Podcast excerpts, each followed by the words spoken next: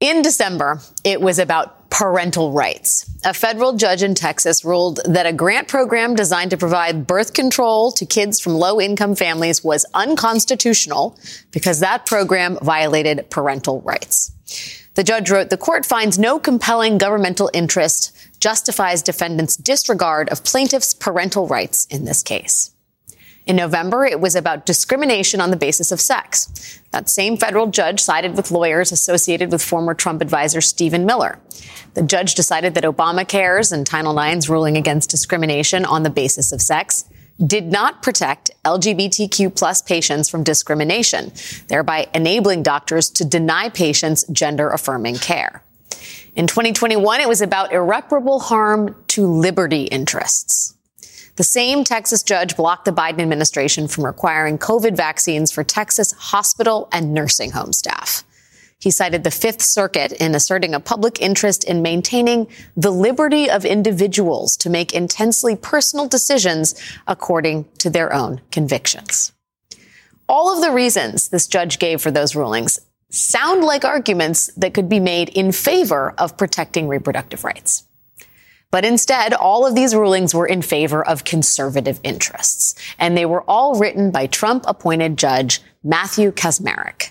Conservatives lawyers have described Kacsmaryk as a textualist, a jurist who sticks closely to the text of the law and the Constitution.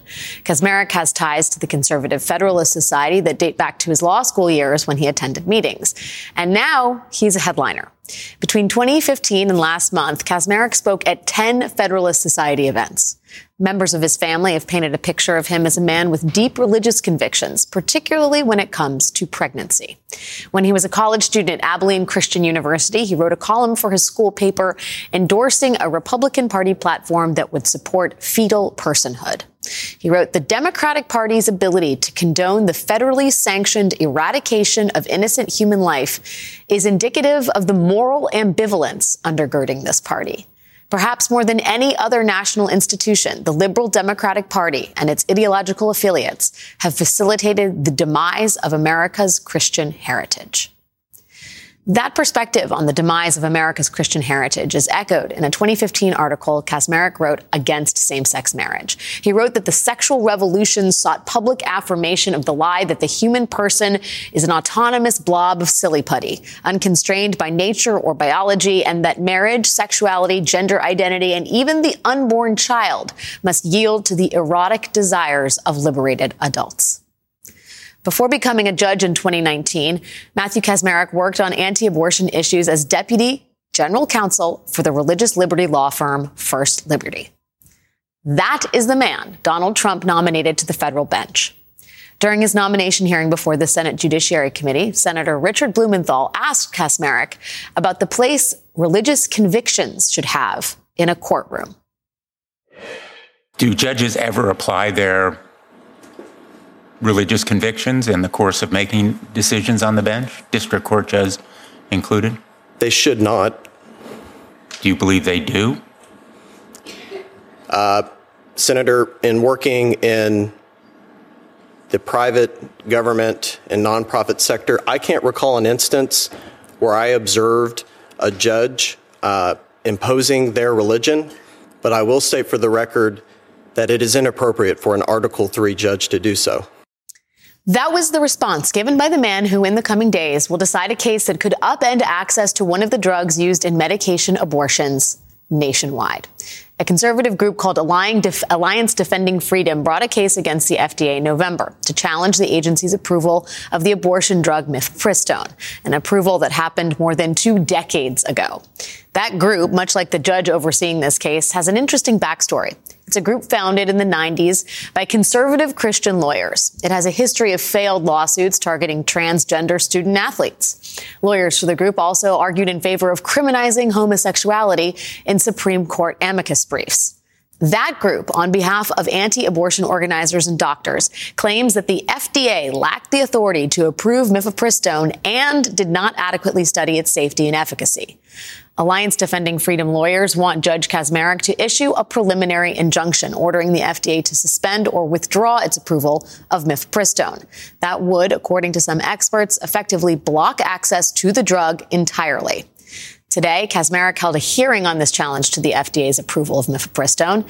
He reportedly began the meeting by enlisting a clerk to say, let us pray, which is a typical occurrence in Kacsmaryk's courtroom. And then they were off. The hearing ran a little longer than four hours. The plaintiffs and the defense each had two hours to state their case. The plaintiffs tried to make the case that the drug wasn't properly vetted when it was approved in 2000. Defense attorneys argued that the plaintiffs' complaints were past the statute of limitations since the drug was approved 23 years ago. NBC reporters in the courtroom today say Kacsmaryk seemed sympathetic to the challenge brought by Alliance Defending Freedom, offering the plaintiffs more windows than the defense to clarify and elaborate on their arguments though he also asked plaintiffs if they could offer another example of a drug with long-standing approval being pulled from the shelves. They said no. In the end, he told lawyers both sides presented strong cases and he would make a decision as soon as possible. But both sides could continue to submit relevant examples of case law in the days and weeks to come. So it might not be long before we know how this judge will rule. His decision could be the end of mifepristone. It could be a more narrow injunction on its availability. It could be none of the above.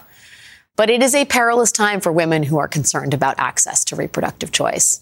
And this is not just about women and pregnant people in Texas. This is about people across this country in states like Colorado and Georgia and Pennsylvania and Vermont and several others, where eliminating access to mifepristone will mean that the percentage of counties with even one abortion provider will drop drastically to less than 3% in some states.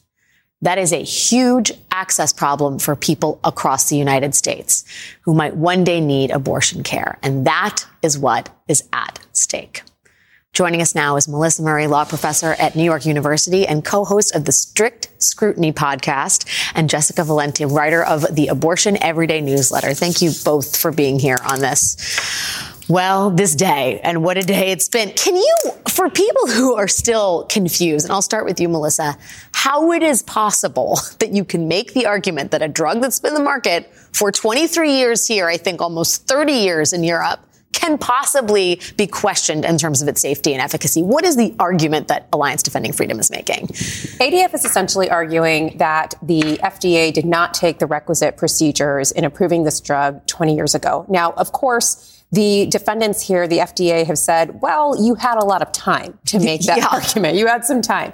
And they note that there was a reapproval in 2016 where they actually loosened restrictions on the availability of mifepristone. And that would have been an opportunity for them to make these arguments as well. And they didn't. So that's one aspect of the argument that they're making. They're also arguing that there is an injury to the doctors who are bringing this claim. And ADF is representing these physicians, these pro-life physicians who argue that their patients are harmed through the use of medication and abortion. And they run into kind of a tricky problem because many conservative justices on the Supreme Court for years have said that physicians cannot raise the claims of their patients hmm. in abortion cases, although the court has allowed that to go forward, but it's always over the objections of I, conservative judges. It's usually when those doctors are trying to advocate yes. that yes. their patients exactly. deserve more choice. So it's interesting here that, you know, Judge Kacsmaryk is not touting what has ordinarily been the conservative party line about standing for physicians, third party standing for physicians to bring these claims on behalf of patients because the patients and the doctors are actually misaligned here. And that's not usually the case. But that's not the only thing wrong here. I mean, why is there is case, a lot. There's a lot here. Why is this case in Judge Kacsmaryk's chambers yes. along with these other hot button issues that he's decided? Because he's the only judge in this Amarillo, Texas courthouse. So if you file your case on a hot button issue in Amarillo, you are guaranteed to get Judge Kacsmaryk. And when you're guaranteed to get Judge Kacsmaryk, you think you know exactly what, what you're going to get. Yes. Uh, Jessica, this, you know, I didn't realize that this attempt to kind of unwind access to mifepristone has been going on for decades. I mean, this first emerged. Yeah. I mean, when it was first approved, it was controversial, but pro-life, the anti-abortion movement has been after the FDA approval for almost 20 years now. Is that right? Oh, yeah. They've been after it forever because they know that over half of women who are ending their pregnancies are using abortion medication. They know that it's easy. They know that it's safe and they're terrified by it. And we're seeing like in what happened today, they don't care about science. And it seems like the judge doesn't either. I, I, I, I, what is so shocking about arguing against the safety and efficacy of a medicine that, like, when it first comes out, maybe you can make that case. But literally, the argument hasn't changed at all. Why is, is it, is it Kacsmaryk's ascension to the bench? Is it, is, why, why is this happening now? I mean, be, is it, is it Dobbs as a catalytic event? Yeah, it's Dobbs, it's Kacsmaryk. They're choosing their moment. They think that they they think that they have science on their side. Obviously, they don't. Every single statistic that they put forward is false. Every study shows that abortion medication is completely safe. Less than a third of 1% of women who take it have serious complications but they think this is their moment. They're also making in the in the argument for standing, right, Melissa? They're saying not only is it they're saying there are these complications caused, they're saying women who terminate effectively. I'm paraphrasing here. You can uh, illuminate this a little bit better than I can. They're saying that women who choose to end their pregnancies are denying the doctors of effectively a patient. Uh, a, a, client base, if you will, because they can't offer them pregnancy uh, care. So, I mean, they're basically arguing that there is this massive abortion industry, and when these medications are used to end a pregnancy, it's denying the physicians the opportunity to whether to do it surgically, to do it procedurally. And again, this plays into a lot of the rhetoric that the pro-life movement has used for years. Again, this idea that there is an industry of abortion providers who are preying upon women who are desperate and don't know what their choices are, and instead they push abortion on them. So, I mean, again, these lawsuits should also be understood as just as discursive yeah. moments, and this is part of building a, rhetoric, a rhetoric, a rhetorical record, if you will. What, okay, so how are we reading the behaviors of the like past few days? Right, this whole hearing was kept. I just saw that facial expression, but we, the whole hearing was kept as largely was Kacsmaryk wanted nobody to find out that this hearing was happening. The Washington Post effectively leaked news of it. It's four hours. They're in court and it sounds like he is open to the arguments being made by the ADF. Is it a fait accompli here? They, there's a reason they chose him. Yeah. Right. There's a reason they chose him. And there's a reason that he, is, you know, saying that this was an accelerated process. He said that at some point today, even though it took the FDA four years to, to approve, approve the medication. Right. Like, and so I am very nervous. I think everyone sort of expects it to come down on not the pro-choice side.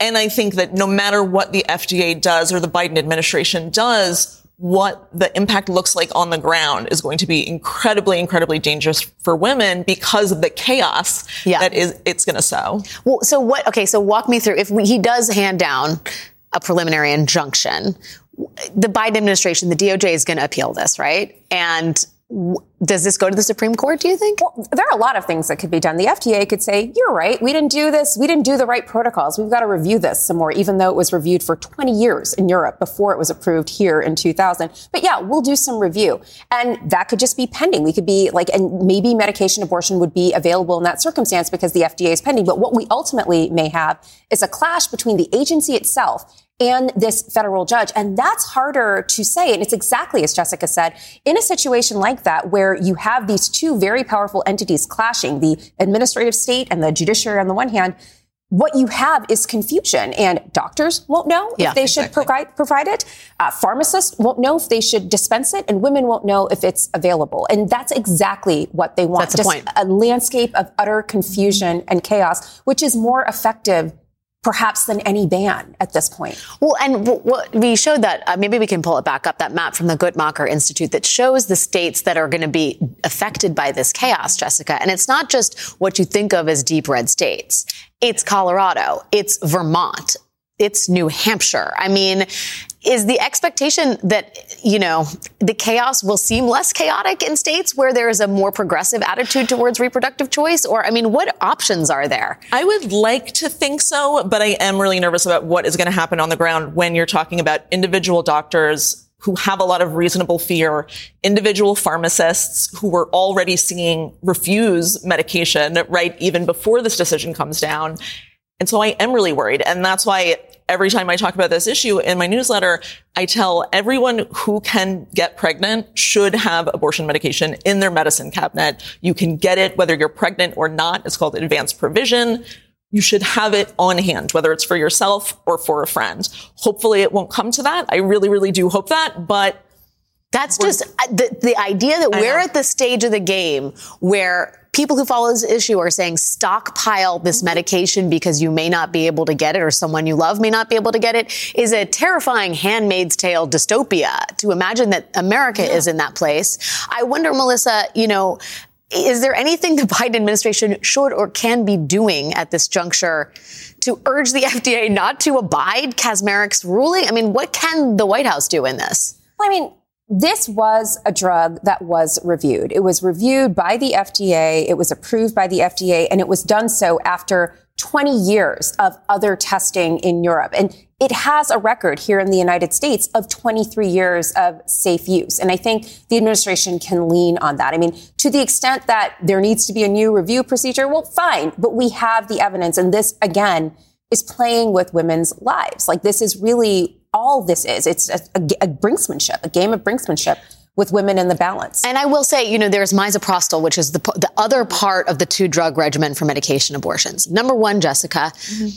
that is not an easier, that, that drug has side effects for women. This is li- like taking mifepristone off the market mm-hmm. will mean that women have to rely on something that is less effective mm-hmm. and has worse side effects. Is that right? It does. It's more uncomfortable. It's more painful. And I think while it is effective and a lot of doctors are planning on using a misoprostol uh, only protocol, it's more uncomfortable. And the concern is that because multiple doses are needed, once women are feeling uncomfortable and in pain, maybe they won't like follow up with that, with that second dose. And so there's a lot of fear there. It's not, it's not what is the safest and most effective. And we know what is the safest and most effective because we've been doing it for over 20 years.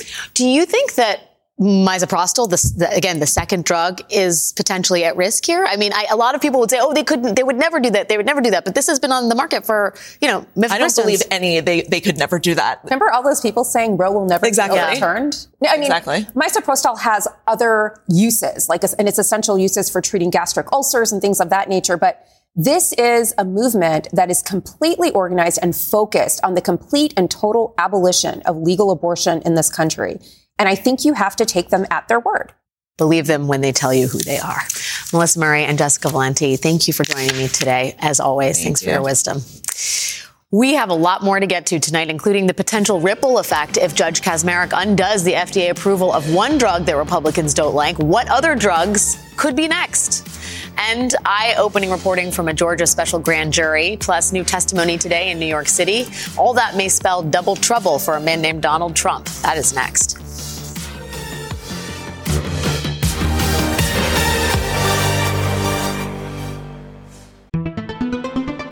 Hi, everyone. It's Katie Phang. Did you know my weekly show on MSNBC is now available as a podcast? With my decades of experience as a trial lawyer, you'll get an insider's perspective on all things legal.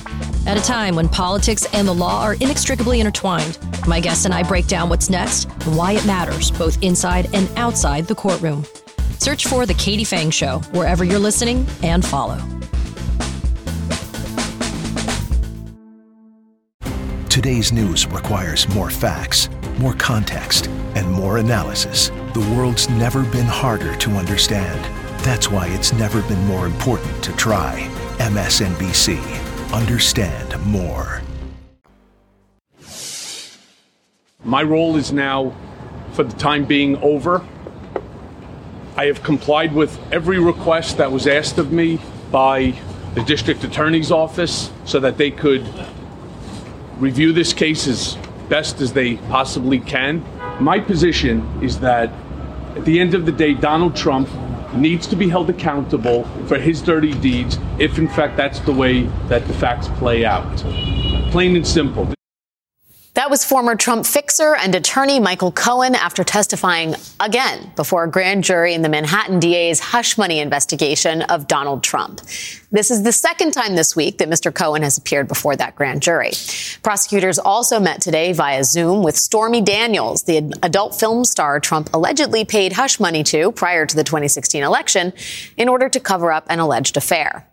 But you heard Michael Cohen say there that his role for the time being is over, which could be an indication that the Manhattan DA is wrapping up the grand jury portion of its investigation. if that is indeed the case, it means prosecutors could soon make a decision about whether or not to bring criminal charges against a former president of the United States for the first time ever. That in and of itself would, of course, be historic. But this is the Trump era and history making offenses like say impeachments or special counsel investigations, those often come at two for the price of one, which is why we are also watching prosecutors in Georgia who may be close to a decision of their own about whether or not to indict the former president for his scheme to try and overturn Georgia's election results. Today we got brand new details about the special grand jury in that investigation. According to new reporting in the Atlanta Journal Constitution, jurors in that case were presented with yet another phone call that President Trump placed to a Georgia official to try and overturn the election results. The jurors listened to audio of Trump calling the late Georgia House Speaker David Ralston and asking Ralston to convene a special session of the Georgia legislature to overturn Joe Biden's victory. Ralston rejected Trump's request. According to one juror who described the call to the paper, the speaker basically cut the president off. He said, I will do everything in my power that I think is appropriate. He just basically took the wind out of the sails. Well, thank you is all the president could say. This is now the third phone call that we know of in which Donald Trump pressured Georgia officials to try and help him overturn the results of the 2020 election. One ident- unidentified juror also hinted at the idea that we still have more to learn from this investigation. Quote, and it's gonna, a lot's gonna come out sooner or later. And it's gonna be massive. It's gonna be massive. Joining us now is Michael Moore, former U.S. Attorney for the Middle District of Georgia and a current partner at the law firm Moore Hall. Moore Hall. Michael, thank you for being here. I am glad to be with you. Very interested in the fact that we now know of a third call that the president himself made to try and somehow overturn the results of the 2020 election. We know the call to Brad Raffensperger, the Secretary of State. Okay. We know about the call to Frances Watson, who is the Chief Elections Officer in the Secretary of State's office. And we now know about a call to the former House Speaker, David Ralston. How damning is that evidence as you look at this case? Well, I'm, I'm, glad to be with you. I, I, do think it's a good piece of evidence. I don't think it's maybe as damning as the calls to Raffensperger and to the other elections officials, but I think it gives you a good picture of Trump's state of mind and his intent as he made those other calls. So, for instance, he calls the speaker and he says, "I want you to have a special session and let's, uh, you know, let's get this election fixed or whatever." Well, he's not an elections official that's going to recall the election, but it tells you that he knew there was a problem. And so then, when you take that call in conjunction with the call that he made to Raffensperger, it all starts to be uh, as clear as it could be. And that is, you know, he's telling Raffensperger, I need you to just find me this number of votes. I mean, basically, I, I think it, it's an indication that Trump knew uh, he had problems, but he was taking every avenue he could to try to overturn the election in Georgia, including uh, making references about possible criminal problems that Raffensperger may have, or talking about these other votes, and maybe uh, intimidating someone in, in the role he occupied at the time as president of the United States. When you talk about Trump's state of mind, that seems to be so central to all of the 2020 election malfeasance, if you will. Um, Lindsey Graham, uh, also quoted by one of these jurors, as suggesting that Trump would believe anything about the election. This is the quote. He said that during that time, if somebody had told Trump that aliens came down and stole Trump ballots, Trump would have believed it.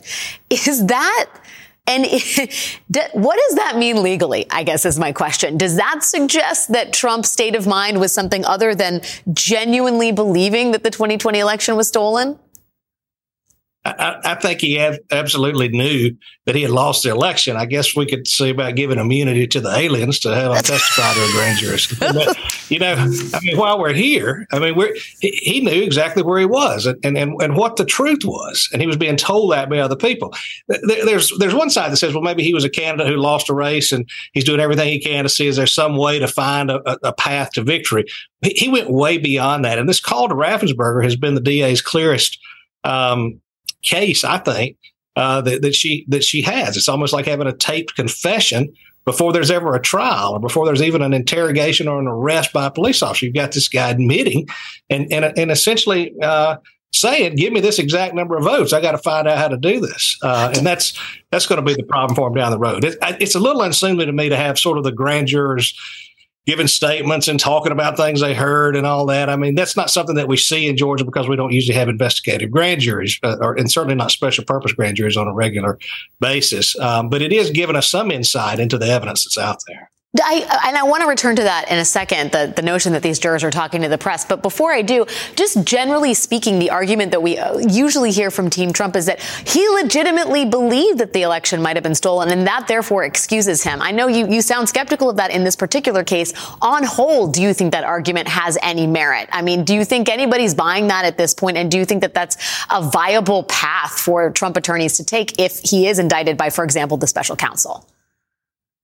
I think any of us would be a fool to try to uh, think rationally about something that an ir- irrational person thinks about, and that would be him. I mean, he still thinks he had the biggest election crowd out there, despite pictures. So who knows what he believes? But the the, the, the truth at the time was is that he had been told, and he was continuing to, to, to run down every path that he could, including what I think was a, a call to put pressure on Raffensperger and and that's going to be his problem. So it, it's you know if he wants to come forward and say I've had this long state of mind and I you know that, that I've had this long held belief that it was really this, and he wants to put up all this evidence, you know I just don't think he's going to get very far with that. I think the grand jurors recognize uh, after hearing from this number of witnesses, you know, sort of what is out there, uh, and and I, I just don't think the public and certainly not a jury would would buy off on that. There are other reasons that the case you know, may have some issues or that she may move one way or another she decides to bring charges. But, uh, it, you know, whether or not he actually believed it, I think he, he, there'll be a, a, a, line of witnesses around the courthouse uh, explaining, you know, look, we had told him what the truth was. Um, Michael, I got to ask you as we talk about one DA's investigation, the New York DA's investigation, Alvin Bragg's investigation here, the fact that Michael Cohen has wrapped up his testimony. Um, does that should we read anything into that in your opinion? And the fact that stormy daniels spoke via zoom to prosecutors but hasn't testified formally in front of the grand jury could that mean this is going to go on? I mean where do you land when you look at the details we're getting out of that case you know, I think he's probably close to making a decision. I have some real misgivings about where we are in the cases. I wish these prosecutors would get somewhere in a room together and talk about who has the strongest case and, yes. and who's got the most evidence, who can actually do something, as opposed to worrying about who's going to get to be the, you know, first one at the watering trough. And I, am afraid that's where we're at. And we're and and I just I don't find the case uh, very compelling when we start talking about a case that's as old as the New York case over a misdemeanor charge, which they think maybe if they charge it a certain way or have certain evidence added to it, it might become a felony. I just am not sure that's the case that you want to bring first to try to bring a historic case against a former president of the United States. I, think we ought to have Jack Smith and Fani Willis and the, and our New York prosecutor friend to get together and to uh, and, and really talk about what they have and who's got the resources and who's got the strength to move the case through. Because a weak case uh, is going to make bad law for those other cases that might be stronger. And so that's got to be something they think about. It's not to say that that's not a crime. It's not to say that he didn't do something wrong. It's not to say that the payments were okay, but it's to say that, you know, we, we are talking about uh, uncharted waters here. We're talking about a historical decision that's got to be made. At the same time, these prosecutors have got to be true to their oath and true to their job, and that is to seek justice. Well, you know, there's only so many cases you can bring against somebody. And the idea that maybe they ought to cooperate seems to me to make a lot of sense to at least have a discussion. And maybe they've had that. I hope they have. I hope they've met somewhere in secret that we don't know about.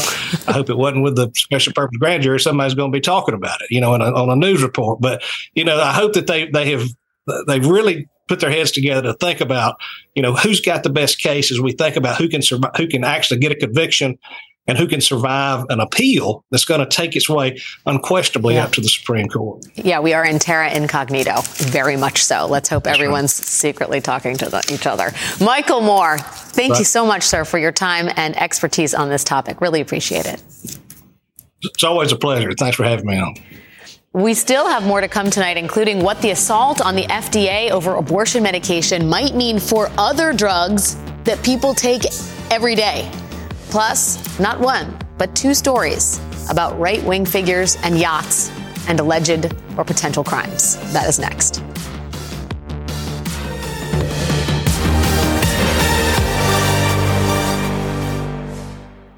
Alpha 1 Niner, commence Wi Fi device checklist. Laptops on. TVs streaming.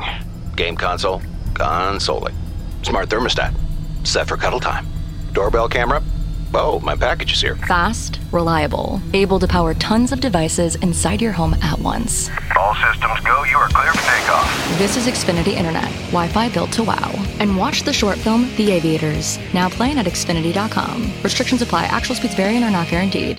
On the MSNBC podcast, How to Win 2024, political experts, former Senator Claire McCaskill, and Democratic strategist Jennifer Palmieri examine the campaign strategies unfolding in this all important election. The focus is on the voters that are not necessarily in your corner now. If Democrats are going to win in 2024, we have to be able to explain what is happening at the border and what the solutions are.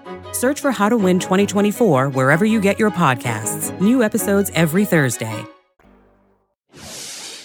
This is a $19 million yacht named the Neverland. It sleeps 12 people plus staff. The thing is literally a mansion on water, and it has an infinity pool on the top of the yacht in case you can't find a, a place to swim while on this literal boat on the water. Now, a lot of the branding in this ad for the yacht says Namaste, and that's because that was the name of this yacht. The reason the Namaste yacht is now the Neverland yacht is because it changed owners. And it changed owners thanks to a deal orchestrated by none other than Republican Congressman and serial liar George Santos. Tonight, the New York Times reports that Santos's involvement in the yacht sale is one of about a dozen leads being pursued by the FBI, the U.S. Attorney for Brooklyn, and the Nassau County DA as they look into Mr. Santos's mysterious finances. Congressman Santos denies any wrongdoing, but on its face, this does not look good. Santos brokered the yacht sale between two of his wealthy donors, and Santos has previously bragged to reporters about getting referral fees of anywhere between $200,000 and $400,000 from brokering $20 million yacht sales, which at worst begs the criminal question of whether this $19 million yacht sale was designed to inject more money into Santos's campaign than is allowed by campaign finance law, or at best, whether Santos used his campaign to brush shoulders with the elite and in turn enrich himself. So that was the first alleged Republican yacht financial crime story today, but there's actually another one. You might remember this $28 million yacht, the Lady May. You are likely to remember it mostly because it is the mega yacht that Trump strategist Steve Bannon was arrested on in 2020. Bannon was arrested on that yacht for allegedly defrauding investors in his We Build the Wall campaign, the one that aimed to crowdsource the building of Trump's wall on the Mexican border. Bannon's business partners in that scheme have all either pleaded guilty or been convicted of siphoning hundreds of thousands of dollars from that campaign. But Bannon himself got off thanks to a pardon from President Trump.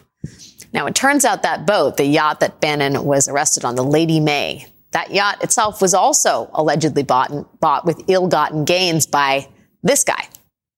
The owner of that yacht, the fugitive Chinese billionaire Guo Wengui. Wengui.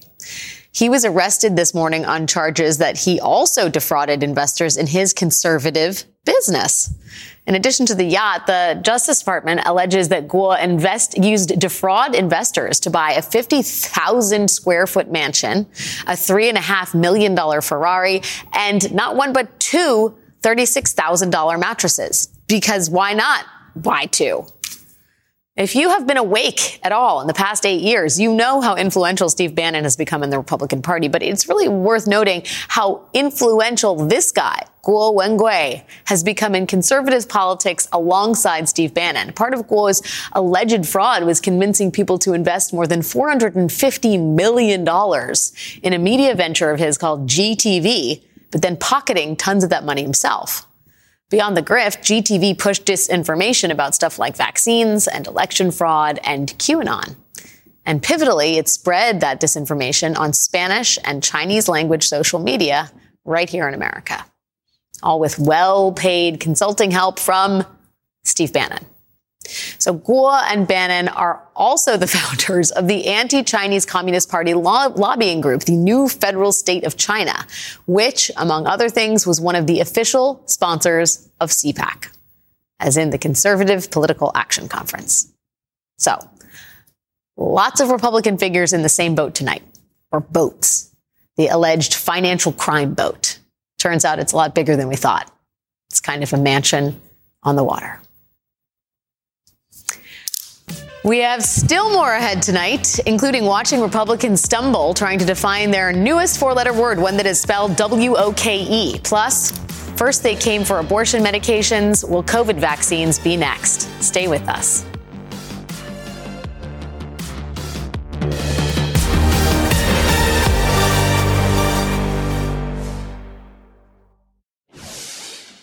As we speak, the future of the FDA as the highest authority in the country for ensuring the safety, efficacy, and security of drugs, that authority is at risk. That is because inside that courtroom in Amarillo, Texas, anti-abortion groups are asking federal judge Matthew Kacsmaryk to force the FDA to rescind its approval of mifepristone, a safe and effective abortion medication that has been used in the U.S. for more than 20 years. Now, we don't know how the judge will rule, but this case has already opened the door to two very serious questions. One, what is the role of the courts in reviewing the FDA's approval of drugs? And secondly, what are the implications for other drugs being taken off the market because conservatives find them controversial? In Florida, for example, Governor Ron DeSantis has launched a public health policy committee to counter public recommendations from the FDA and the CDC on COVID vaccines. Vaccines that were approved by the FDA have been safely administered to over 269 million Americans and have shown to reduce the spread of COVID and the risk of severe illness and death. In Idaho, Republican lawmakers are going even further. They introduced a bill last month that would criminalize the administration of mRNA vaccines, as in all types of mRNA vaccines, not just those for COVID. And that could include FDA approved drugs with mRNA technology like vaccines for rabies or the flu. And then there are the 97 bills in 27 states that would ban gender affirming care. And that includes hormone therapy, which by the way is also commonly used in menopause. And then finally, there are Republican efforts to target birth control. In 2021, conservative Republicans in the Missouri legislature tried to block Medicaid funding from going to groups including Planned Parenthood. In the fine print, the lawmakers further targeted specific forms of emergency contraceptives, often sold under the name Plan B. It is a medication that was approved by the FDA back in 1999.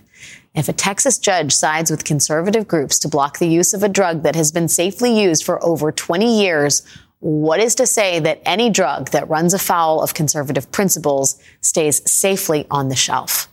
Joining us now is New York Times columnist and MSNBC contributor Michelle Goldberg. Michelle, it's always good to see you. And I, I don't want to be an alarmist here, right? I don't want to say the sky is falling, but the precedent that this Kacsmaryk case could set if he does in fact order a preliminary injunction or withdrawal of the FDA's approval of mifepristone could be profound across pharmacies across the country. Yeah, I mean, it's, you know, besides the impact, the immediate impact on you know, women and people who need abortions. It's just the, there's, there's a couple pieces. There's the utter lawlessness of it, right? I mean, I think that the, when the Supreme Court refused to um, enjoin Texas from their Abortion Bounty Act, SB 8, which, you know, was such a violation of what was constitutional precedent at the time. That, that just for those who aren't that familiar, that's the one that effectively criminalizes the act of helping someone seek or get an abortion. Right. And it was such a kind of a blatant end run around Roe, which at the time was law of land. And there was it was so it, the, it, the legal arguments for it were so outrageous, and the Supreme Court basically said we don't care. Um, I think it shocked a lot of people, even pro-choice people who were very cynical about the Supreme Court thought, well, they can't possibly allow that to stand. But it was really a sign, I think, that kind of all bets are off. You know, that they, that these people have been put into these various, um, courts to do the bidding of the far right, and that's what they're going to do. And the legal arguments are almost irrelevant. And, you know, if they're irrelevant for abortion, I wouldn't be surprised if they were irrelevant if they try to bring up a case against Plan B. I think it's it's also interesting to note that they have been one of the anti-abortion side's arguments uh, in this case before Kacsmaryk is about um, the Comstock laws. You know, those old laws that used to ban that were used to ban um, the mailing of. mailing of contraception, the mailing of birth control, just information. You know, they basically want to sort of resurrect the Comstock laws and say that they apply here. And you know, there's a lot more. There's there's many things besides abortion pills that the Comstock laws could apply to. Yeah, well, I mean, I think it's coming at this particular moment where the right is emboldened by the Dobbs decision, right? The Kacsmaryk ruling could have a profound effect on how they see the courts as tools to do what they can't do legislatively. And I wonder if you, I mean, given the zeal that the right has to punish and marginalize members of the LGBTQ community in particular. It, it concerns me when I think about this landscape that, oh, drug therapies that are used specifically in transition or hormone therapy or gender affirming care, that feels like it's ripe for at least some kind of lawsuit, if not a, an actual legal success here to get that stuff out of doctors' offices, out of pharmacies where it's helping people who need it. Right. And one of the questions here is whether the, um, whether states can just kind of disregard or overrule the FDA. I mean, one of the consequences of Dobbs has just been this total fracturing of the legal landscape where you cross a state border and you're in a totally different legal regime when it comes to your body. And so, yes, well, I think we'll see, we're already seeing states banning um, hormone therapy, you know, not just for minors, but for, you know, people 18, 20, 21. I think that for the same reason that misoprostol, the second drug in the in the medication abortion regimen, is a little bit safer than mifepristone because it has other uses. It's also used for ulcers. The same, I think, is true of the drugs that are used in That's the insurance. That's the insurance policy, right? That you know, puberty blockers are given to kids who have premature puberty. That's what they were originally developed for. Um, hormones are used for you know aging.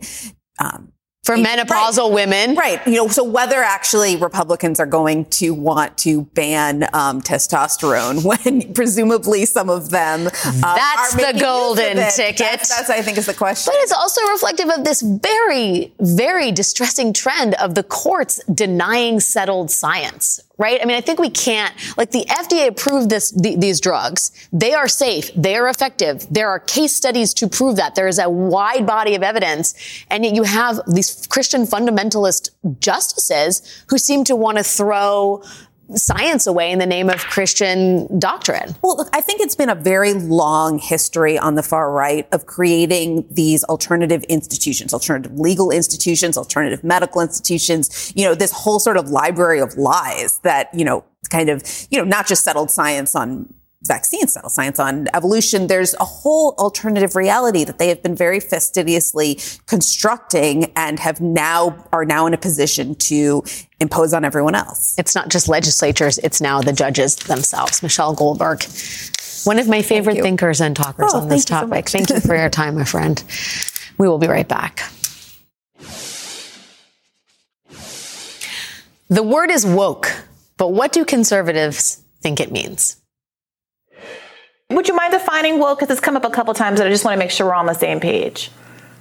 So, I mean, woke is sort of the idea that um, I.